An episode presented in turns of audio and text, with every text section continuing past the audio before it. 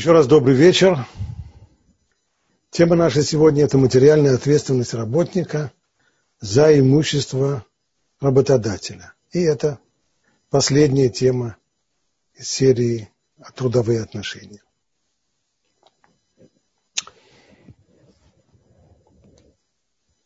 Каждый человек обязан заботиться о том, чтобы не причинять материальный ущерб своим соседям, окружающим, их имуществу.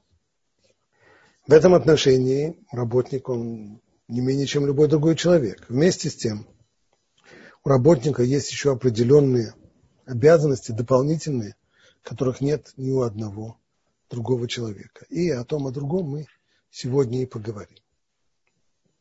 Прежде всего, мы должны знать основы этого закона, а именно – степень материальной ответственности за ущерб различных людей, которые получили доступ к имуществу других людей. В Талмуде, в трактате Баумицы это представляется как список четырех видов сторожей. Так, есть четыре вида сторожей. Что значит сторож? То есть имеется в виду именно сторож э, назначенный. Имеется в виду любой человек которому передали имущество другого человека на определенных условиях. И поскольку имущество чужого человека находится у него, то он несет за него определенную материальную ответственность. В зависимости от условий, на которых ему было передано это имущество, он и несет материальную ответственность. Так вот, самая первая ступенька – это бесплатный сторож. Вторая ступенька сразу большой прыжок, это тот, кто взял во временное пользование чужую вещь. Причем он взял эту вещь, получил эту вещь во временное пользование, не платя за ее аренду. Ему просто одолжили эту вещь, ну, как обычно бывает между соседями, человек приходит и спрашивает соседа, не может ли он ему одолжить на полчаса его дрель, ему нужно просверлить какую-то дырку в своей стене. И тот ему дает, он, естественно, не оплачивает эту аренду. Вот это второй случай, который называется Шуэль, если первый называется Шумер Хинам, бесплатный сторож, то второй случай, о котором здесь идет речь, это Шуэль, то есть человек, который получил во временное пользование чужую вещь, для того, чтобы ей воспользоваться. Еще две ступеньки, платный сторож и арендатор. То есть платный сторож – это человек, которому платят за то, что имущество находится чужое имущество находится на его попечении. Это самый простой вариант.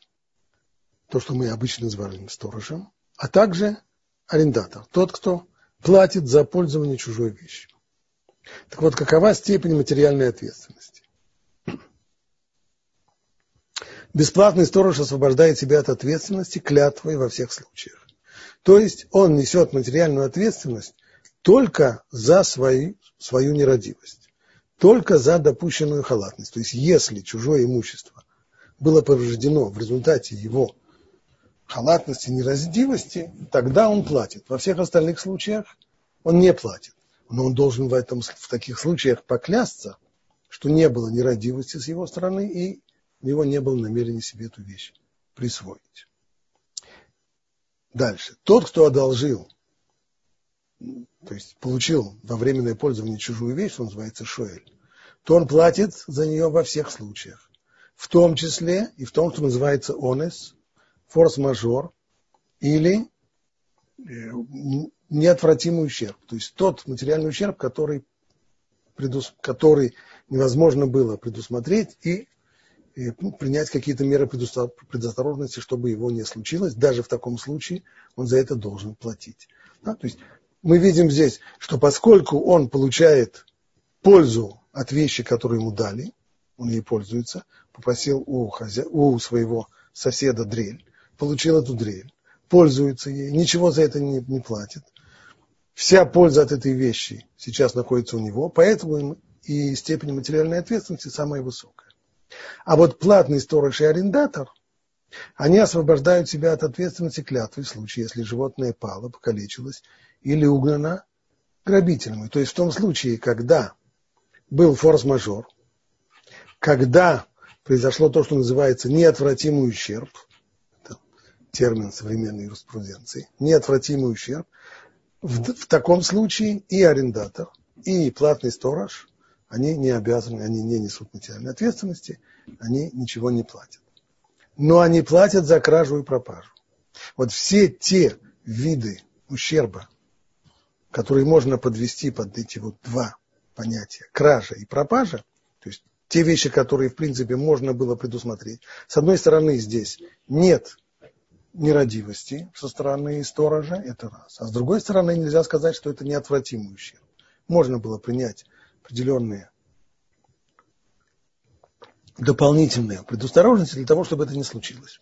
И если это случилось, то и арендатор, и платный сторож несут за это материальную ответственность, а в таком случае бесплатный сторож, как мы учили выше, не несет никакой материальной ответственности, ибо не было халатности с его стороны. Вот такие четыре уровня материальной ответственности. Теперь перед нами вопрос. А работник, скажем, человек, который получил какую-то вещь для того, чтобы починить. Я принес технику, э, компьютер на починку. Или я оставил у автослесаря машину на починку. Какую материальную ответственность он несет за вред, который может быть причинен этой моей вещи. Я не плачу ему, этому человеку, этому ремонтнику, не плачу ему за то, что он сторожит мою вещь. Но вместе с тем, благодаря тому, что моя вещь находится у него, он зарабатывает своим трудом, своим ремонтом, который он производит, он зарабатывает. Получается, что эта вещь, в общем-то, дает ему то, что вещь находится у него на попечении, дает ему возможность заработать. Можем ли мы на этой основе сказать, что статус у него будет как у платного сторожа или нет? Мы теперь смотрим следующий отрывок. Это тоже трактат Баумице, только на другом листе. Сказано там все ремесленники, и Раши подчеркивает, производящие работу у себя дома.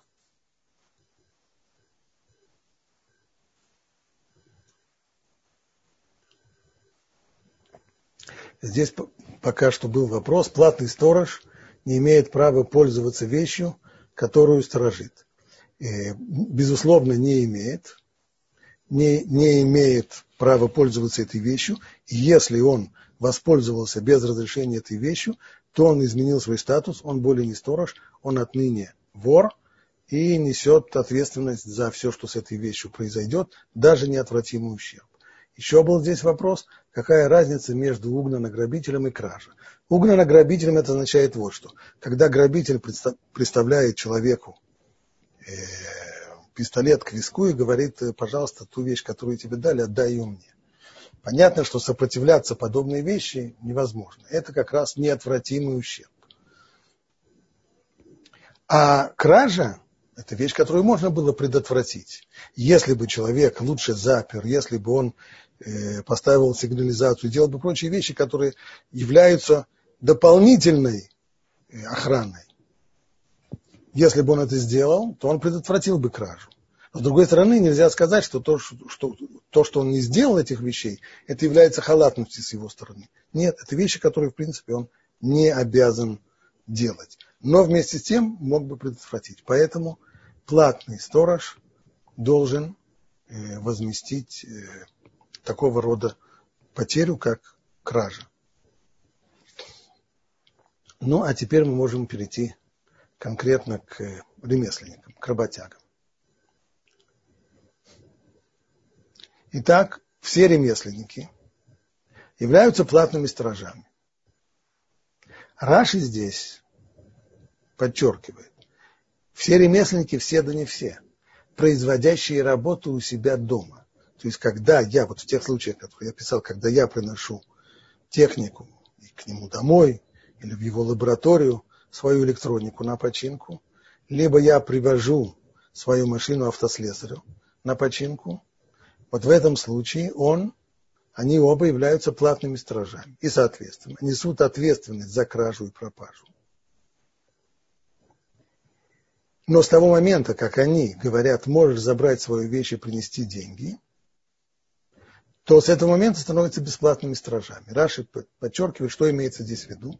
То есть, когда, скажем, тот же автослесарь звонит мне и говорит, я уже закончил работу, так что, когда придешь забирать свою машину, то уж прихвати еще и деньги.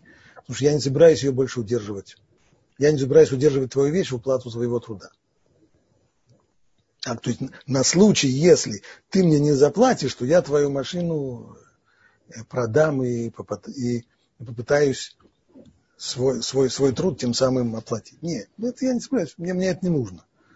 Обычный нормальный работник, то, что он хочет получить, хочет получить оплату своего труда, поэтому его звонок, что все готово, можешь забирать, означает следующее. Я свою работу закончил, можешь ее забирать, когда, когда заберешь, то принеси деньги.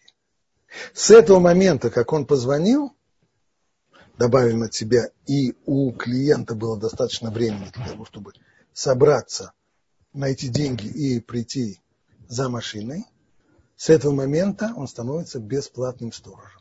То есть отныне он не несет ответственность за кражу, он несет ответственность только за тот вред, который был причинен его нерадивостью. И вот то, что мы видели в Раши, в книге Махане Ефраим подчеркивает, что Раши не случайно это подчеркнул. Речь идет, когда мы говорим, что ремесленник, который работает над моей вещью, когда он имеет статус платного сторожа, вследствие того, что он зарабатывает от этой вещи, только если ремонт производится у него. Но если он пришел работать ко мне домой, картина совсем иная. И вот что он здесь пишет, Махнифрай. Раш пояснил, что случай с ремесленником подобен аренде тем, там мы видели, что два вида сторожей имеют тот же уровень материальной ответственности. Это арендатор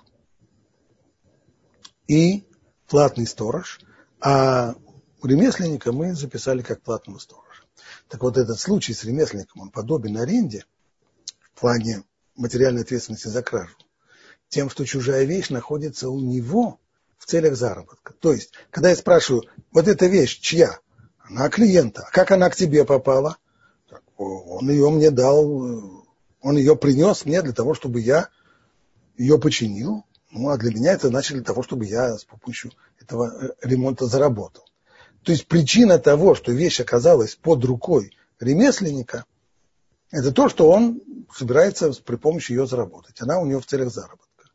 Но из этого объяснения следует, что если он делает работу у хозяина на дому, то он не считается платным сторожем. На первый взгляд это непонятно, парадоксально.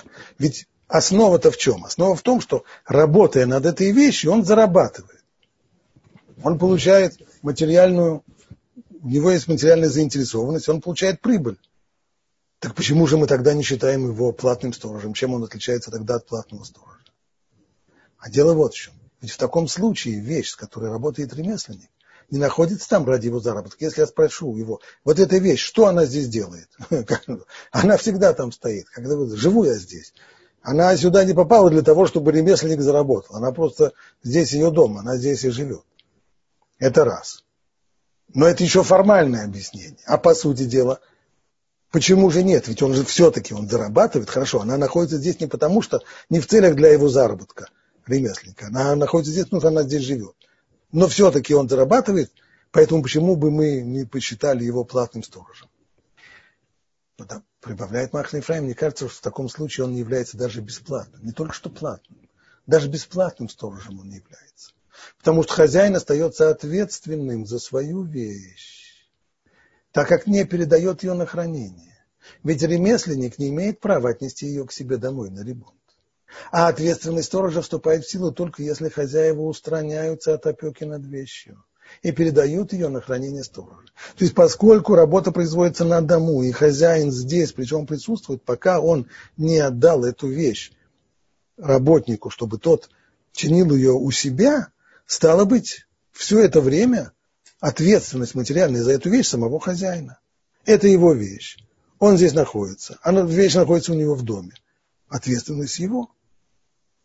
Поэтому работник не, стал не только платным сторожем, он вообще сторожем не стал. Он вообще не сторож. Он работник, он ремонтирует эту вещь. Но материальной ответственности за ее кражу и пропажу он не несет. Ибо он вообще не сторож. Это, верно, это понятно. Но есть же здесь еще один вопрос. Хорошо. Что он не несет за нее материальную ответственность. Совсем нет. Как сторож нет.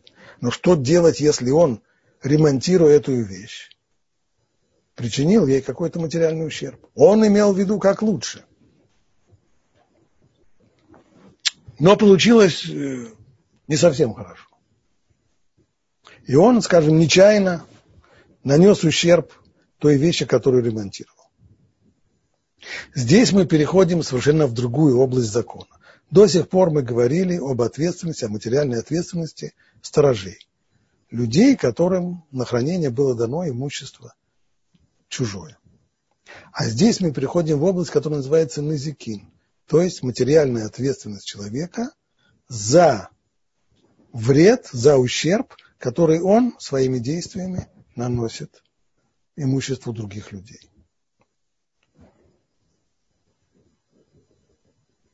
Понятно, что любой человек, не только мастеровой, не только ремесленник – должен отвечать за материальный ущерб, который своими действиями он приносит чужому имуществу. Но в нашей ситуации все-таки не совсем обычно. Человек, который, скажем, едет на машине и неосторожно, припарковывая свою машину, помял крыло стоящей рядом машины, понятно, что он должен это оплатить, это его материальная ответственность, своими действиями он причинил материальный ущерб имуществу другого человека. Но в нашем случае хозяин сам попросил ремесленника, сам попросил работника заниматься этой вещью. Он ему ее доверил, он ему сам дал и сам сказал, вот почини мне. Ну а когда чинит, всякое бывает. Может быть, в этом случае ответственность меньше или же нет. Вот посмотрим следующий отрывок. Здесь мы переходим из трактата Баба Кама в трактат, из трактата Баба Мицея Баба Кама, там в основном и рассматривается вопрос о причинении материального ущерба. И там сказано так, человек всегда отвечает за ущерб, независимо от того, нанесен он по ошибке или намеренно. То есть обычно, когда так мы с детства привыкли, мы вспомним типичную детскую ситуацию – когда мальчишки играют в футбол, удар по мячу, и вместо того, чтобы мяч, мяч попал в ворота, в девятку, он попал чуть выше, чем девятка, и разбил стекло. Естественно, если спросить этого мальчишку, следует ли ему возмещать разбитое стекло, разбитое окно, он тут же скажет, я нечаянно, я же не хотел это сделать. Вопрос нечаянно или нечаянно, это вопрос, к, который относится к сфере наказаний за проступок. А оплата материального ущерба – это не наказание за проступок. Это возмещение материального ущерба. Поэтому совершенно нет никакой разницы, сделал ли это намеренно или совершенно ненамеренно, была ли человеку какая, самому какая-то польза от того, что он причинил вред имуществу другого человека или нет.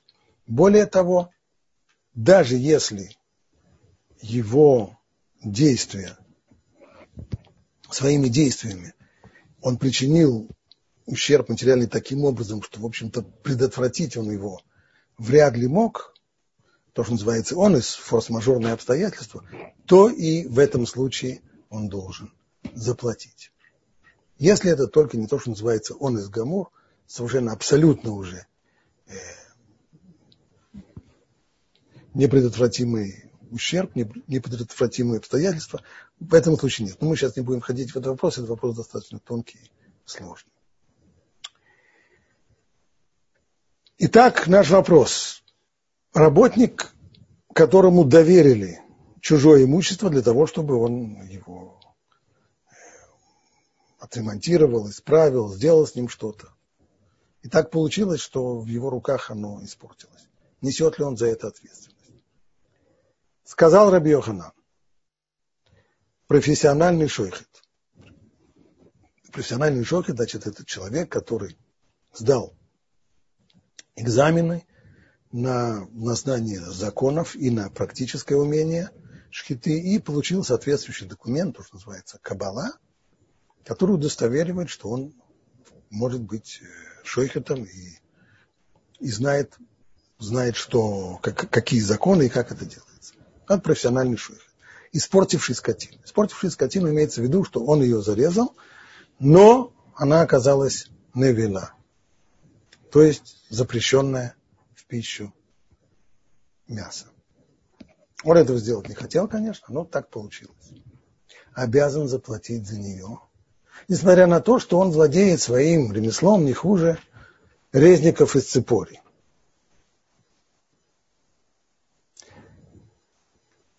Значит, несмотря на то, что он профессиональный шойхет, при всем при том ему придется платить, если шкита не удалась и если, скажем, корова оказалась навела. А уж тем более прибавляет Раши, если он не шойхет, а просто хотел из лучших побуждений помочь человеку и зарезать ему скотину, чтобы того было мясо, но он не очень умеет это делать. Ну так, естественно, нечего им было резать, если не умеешь, не лезь в это дело. То есть человек, который, не являясь профессионалом, пытаясь помочь другому человеку, только портит, то он имеет статус вредителя. Ибо если он не профессионал, то зачем он лезет в это дело?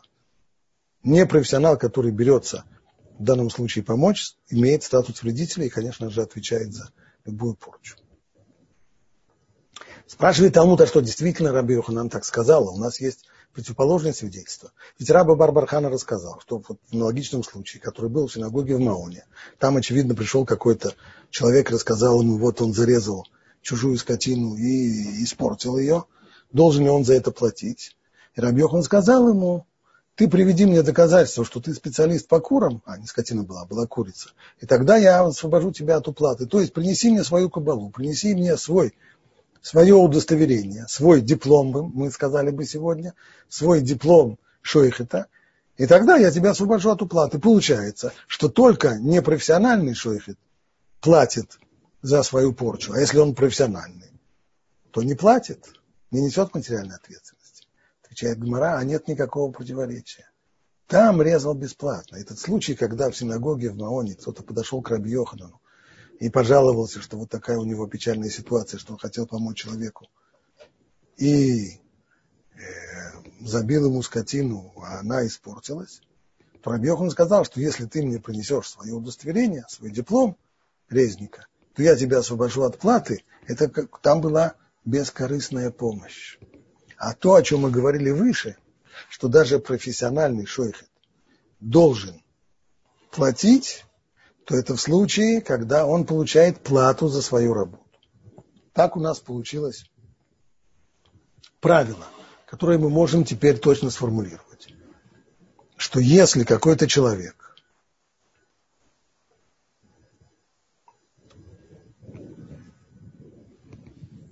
оказывает услугу другому человеку, и эта услуга, она требует, там требуется для того, чтобы оказать эту услугу профессиональные навыки. И в ходе работы этот человек, вместо того, чтобы помочь, наносит ущерб имуществу заказчика, то тогда, если он не профессионал, то он обязан возмещать этот ущерб. Даже если с его стороны не было совершенно никакой вины или неосторожности, никакой халатности не было. Но если человек профессионал, то тогда он обязан платить, тогда он обязан платить, если он э, делает, оказывает эту услугу за плату, тогда он должен платить, даже если не было оплошности с его стороны, никакой халатности не было. Но в том случае, когда он оказывает бесплатную услугу, будучи профессионалом, то он платит только за свою халатность. А если халатности с его стороны не было, то он не обязан платить. И вот общее правило по поводу ущерба, Шулханарух, запрещено причинять ущерб имуществу ближнего. Так был вопрос, а что со случаями, когда есть нематериальное наказание вместе с ущербом? Никаких нематериальных наказаний мне, мне неизвестны. Есть, есть только материальное, есть возмещение материального ущерба, никаких нематериальных наказаний в, в Аллахе в таких случаях нет. Не существует. Итак, Шулханарух. Запрещено причинять ущерб имуществу ближнего. Тот, кто нанес ущерб, должен полностью заплатить за него, несмотря на то, что не получил от этого никакой выгоды. И вне зависимости от того, что было причиной ущерба, будь то ошибка или форс-мажор, но это вот за исключением, это прибавляет Рамот, за исключением совершенно уже неотвратимого ущерба, то есть ту вещь, которую совершенно невозможно было предусмотреть, за это человек не несет ответственности. Каким образом? Например, упал с крыши и при падении разбил сосуд. Так, человек забрался на крышу, упал с нее, а внизу был мотоцикл Рабиновича, и он очень неудачно упал на мотоцикл Рабиновича и повредил этот мотоцикл своим падением. То он должен за это заплатить. Или споткнулся на ходу, упал на сосуд и разбил его. Во всех этих случаях обязан возместить ущерб сполна. Вот еще один случай, который разбирает Мишна по поводу ответственности работника за то, что он за ту профессиональную услугу, которую он оказывает. Дал шерсть красильщику. В времена Талмуда обычно у человека была своя собственная шерсть, которую он стриг со своих коз. Дальше шерсть нужно было промыть как следует, а вот после этого нужно было ее покрасить.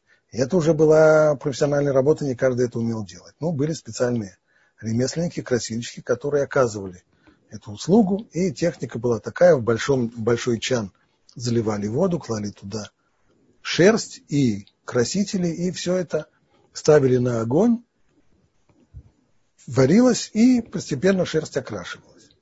Так вот, дал шерсть красильщику, и тот переварил ее в котле, и в результате шерсть испортилась. То красильщик должен возвратить хозяину стоимость шерсти поскольку услуга была платная, как мы говорили, то даже если со стороны работника здесь не было нерадивости, то он должен оплатить здесь возникший материальный ущерб. Следующая ситуация, когда он покрасил плохо, шерсть не испортилась, она не переварилась, но покрашена плохо. Разводы, еще что-то. Совсем не то, чего человек ждал. Некачественная работа. Как здесь происходит оплата? Значит, с одной стороны, человек работал и говорит, заплати мне за работу. Да, это не то, что это не соответствует э, мировым стандартам качества, но что делать? Так уж получилось. Но я же работал, заплати мне. А хозяин говорит, я тебе заплатить, за что тебе платить? За то, что ты мне попортил, попортил покраску? Так вот тогда, если разница между стоимостью покрашенной шерсти и шерсти до покраски превышает сумму расходов, то платит красильщику только стоимость расходов. Поясним. Значит, шерсть, предположим, ее стоимость была до покраски 10 долларов. Для того, чтобы ее покрасить, красильщик закупил красители, скажем, на 4 доллара и покрасил плохо. Теперь эта шерсть стоит, предположим, э, она, она не испорчена, но она стоит 15 долларов. То есть в таком случае разница между стоимостью покрашенной шерсти и шерсти до покраски превышает сумму расходов. Расходы были в 4 доллара, а разница в цене между шерстью до покраски и теперь в том виде, в котором она есть, плохо покрашенная, она 5 долларов. В этом случае оплачиваются ему только расходы. То есть хотя была здесь добавочная стоимость в целый доллар, но ее ремесленник не получает. Ее присваивает себе заказчик, а ему только возмещаются расходы. Если же наоборот, если же расходы по покраске превышают разницу между стоимостью покрашенной и неокрашенной шерсти, то есть шерсть, которая до покраски стоила 10 долларов, теперь она стоит 3, а краски было, а теперь она стоит 13, извиняюсь, а краски было потрачено на 4 доллара – то в таком случае платит только эту разницу. То есть ему не возмещают расходы, а дают ему только то, чем, э, ту, ту разницу между неокрашенной шерстью и покрашенной. 13 минус 10, 3 доллара – это все, что он получит. И еще один случай по поводу грузчиков. Рабочий, который переносил бочку, это снова трактат Баумице, переносил бочку с места на место и разбил ее. Часто бывает. Сам в молодости работал грузчиком. Часто бывает, что при перевозке вещи портятся, где-то задели о стенку, где-то поцарапали, а где-то и разбили. Как быть? По идее, мы должны были бы сказать, что поскольку речь идет о грузчике, который получает за свою работу, то его статус – это платный сторож. И если это только не было неотвратимое, какая-то, только не форс-мажор, если не был неотвратимый ущерб, то он должен за это заплатить. Ну, а то, что поцарапали мебель, когда ее перевозили, так э, это, безусловно, нельзя назвать это форс-мажором. Поэтому, по идее, надо оплатить. Но Мишна говорит не так. Рабочий, который переносил бочку с места на место и разбил ее, как бесплатный сторож, так и платный, пусть поклянется. То есть имеется в виду, что после того, как он поклянется, то он свободен от оплаты. Рабелизер говорит, тот и другой поклянутся, это верно, такой закон, но я удивляюсь, могут ли оба поклясться. То есть бесплатный сторож, тот, который просто оказывает помощь товарищу и переносит ему эту вещь бесплатно. Конечно же, он свободен от выплаты, достаточно ему просто поклясться. Кстати, что, что, за, что за клятва? Говорит Талмуд в дальнейшем, о чем он клянется. Клянусь, что разбил ее нечаянно. Вот о чем он клянется. То есть не было с моей стороны ни злого умысла, ни, ни халатности. Так вот получилось. Бесплатный сторож, понятно. Поклялся, что, ни разу, что разбил ее нечаянно, что так уж получилось. Извиняюсь. И на этом, в общем-то, нужно сказать, что, что дело кончилось. Но э, в том случае, когда речь идет про платного сторожа, то непонятно, спрашивает Раби Лезер, я не понимаю, как он может клятвой избавиться от выплаты. Талмуд говорит так, сказал Раби Йохан, это клятва не закон Торы. По закону Торы, конечно же, этот грузчик должен заплатить. Это постановление мудрецов, которые приняли его, опасаясь, что иначе никто не захочет переносить чужие бочки с места на место. То есть, несмотря на то, что в данном случае потеряет хозяин этой вещи, потеряет из-за того, что его мебель поцарапали при перевозке, или, может быть, даже что-то разбили, но ему в конечном итоге это выгодно. Мудрецы установили это для его же блага, потому что иначе, если каждый раз, когда несут тяжелую и такую объемную негабаритную мебель, поднимают ее по лестнице или еще что-нибудь, то зная, что за каждую, за каждую царапину придется платить, и это будет больше, чем наш заработок, то вряд ли грузчики взялись бы за эту работу. Человек бы просто не нашел тех людей, которые стали бы. Или ему пришлось, им, пришлось бы им заранее так много платить, что они согласились бы за работу. Поэтому мудрецы и приняли здесь это постановление, что несмотря на то, что грузчик, он платный сторож, он может избавиться от выплаты поклявшись, что сделал это, что поцарапал эту мебель нечаянно. Кстати, здесь был вопрос в, э, в чате по поводу шерсти предыдущей. Шерсть можно потом перекрасить. Нет, речь шла про, про ситуацию, в которой перекрасить шерсть уже невозможно. Это обычно фатальный исход. Если она прот, плохо покрашена, то это серьезно и надолго.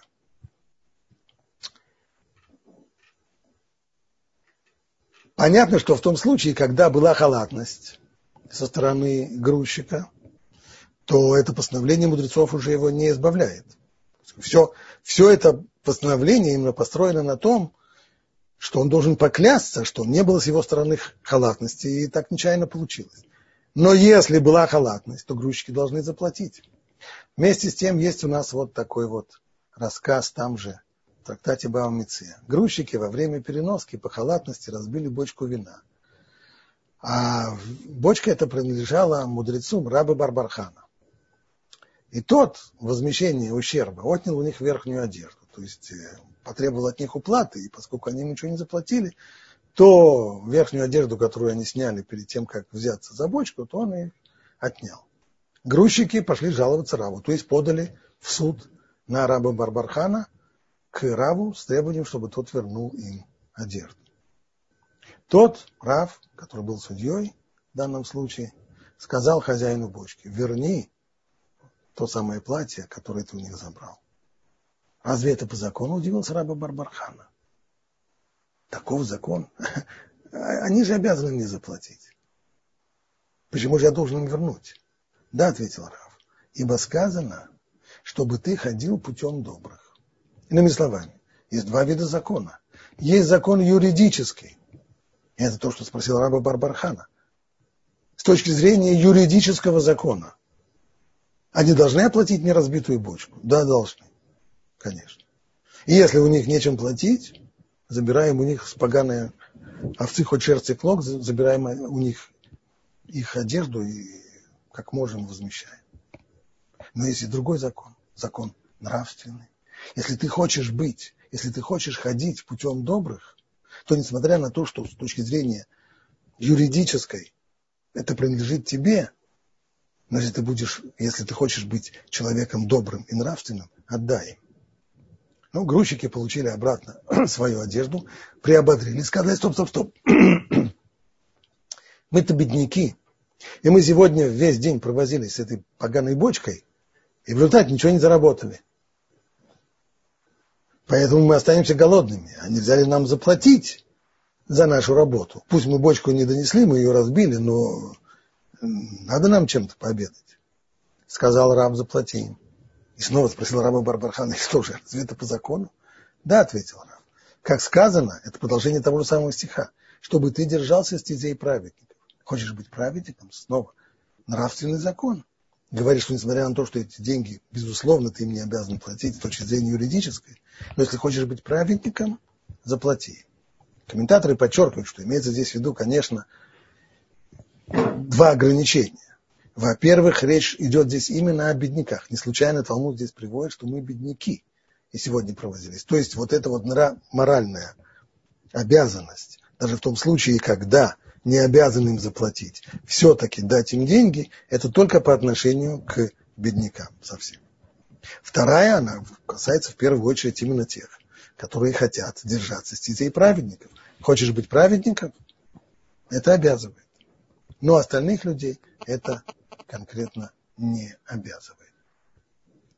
Окей. Я хотел бы э, прибавить еще несколько законов, которые уже совсем опираются на те источники, которые мы привели, но все-таки озвучить их следует. Если человек работает э, в каком-то офисе, на каком-то предприятии, он должен знать следующий закон.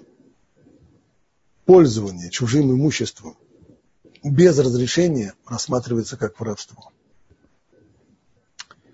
И в этом отношении имущество работодателя оно не отличается никоим образом от любого другого имущества.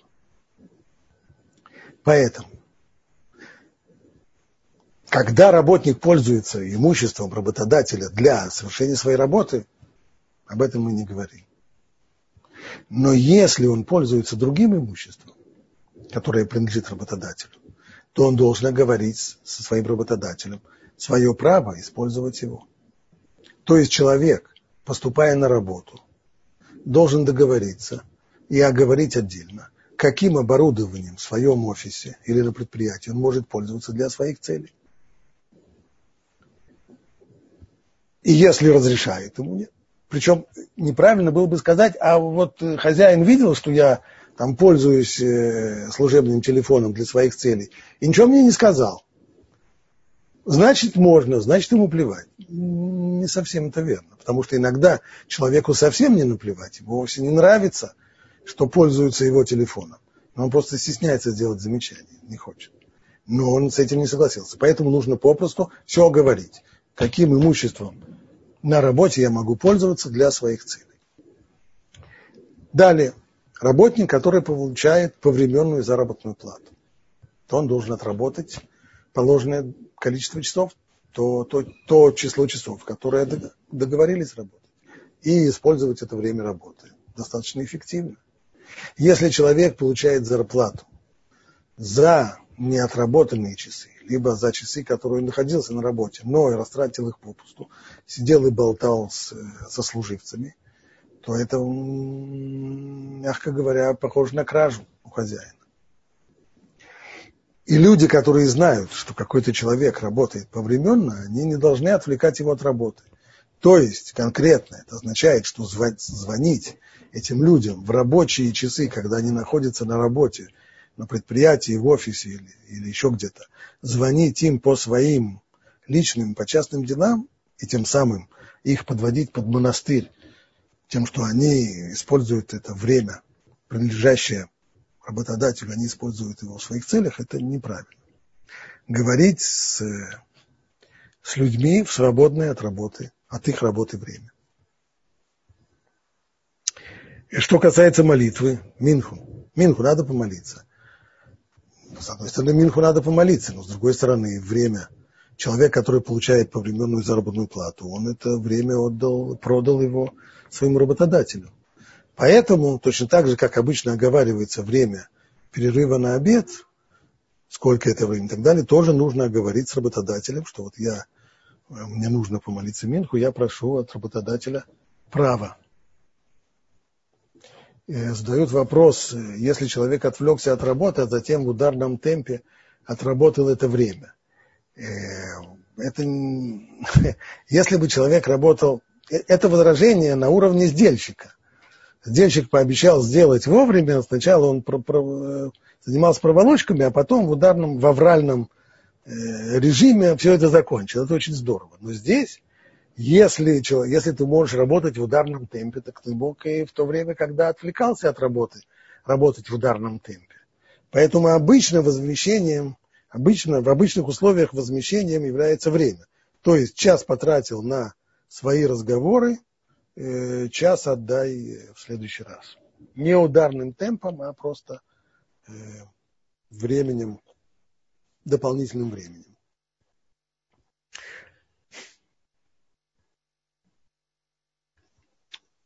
Окей, это что касается использования времени на работе.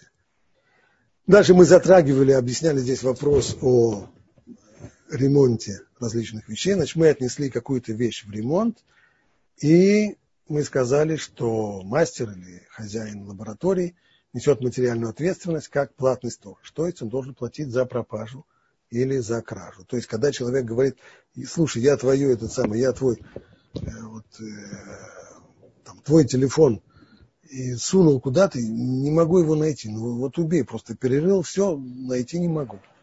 Это не форс-мажор, это пропажа, и за это он должен заплатить. За кражу тоже. Но в случае неотвратимого ущерба, скажем, там, пожар, еще что-нибудь, такого рода, вооруженное ограбление, за это он не должен возмещать убыток. Как только мастер сообщил заказчику, что заказ выполнен, и можно уже вещь забрать, то он превращается в бесплатного сторожа, то есть при условии, что, конечно же, при условии, что прошло время достаточно для того, чтобы хозяин собрался, приехал и забрал вещи. Ну вот он позвонил, а хозяин не приходит, и не приходит, не приходит. И мастер начинает нервничать, потому что у него лаборатория захламляется. Люди привозят свои вещи на ремонт и не забирают их, и у него уже новые вещи негде ставить. Как ему быть? В таком случае обычно следует работнику оговорить, повесить объявление или устно говорить, что если я звоню, что вещь готова, и в течение такого-то срока, не знаю, там, за, за, за день или за три дня ее не забирают, то эта вещь становится эфкер, бесхозным имуществом, и я имею полное право выкинуть ее куда угодно. Вынести ее за вынести ее на улицу, вынести ее из лаборатории и не захламлять больше. Это, безусловно, он имеет право сделать. Но если он этого не сделал, то несмотря на то, что хозяева не приходят, он им позвонил, хозяева не приходят за, за этой вещью, то выбрасывать он ее права не имеет.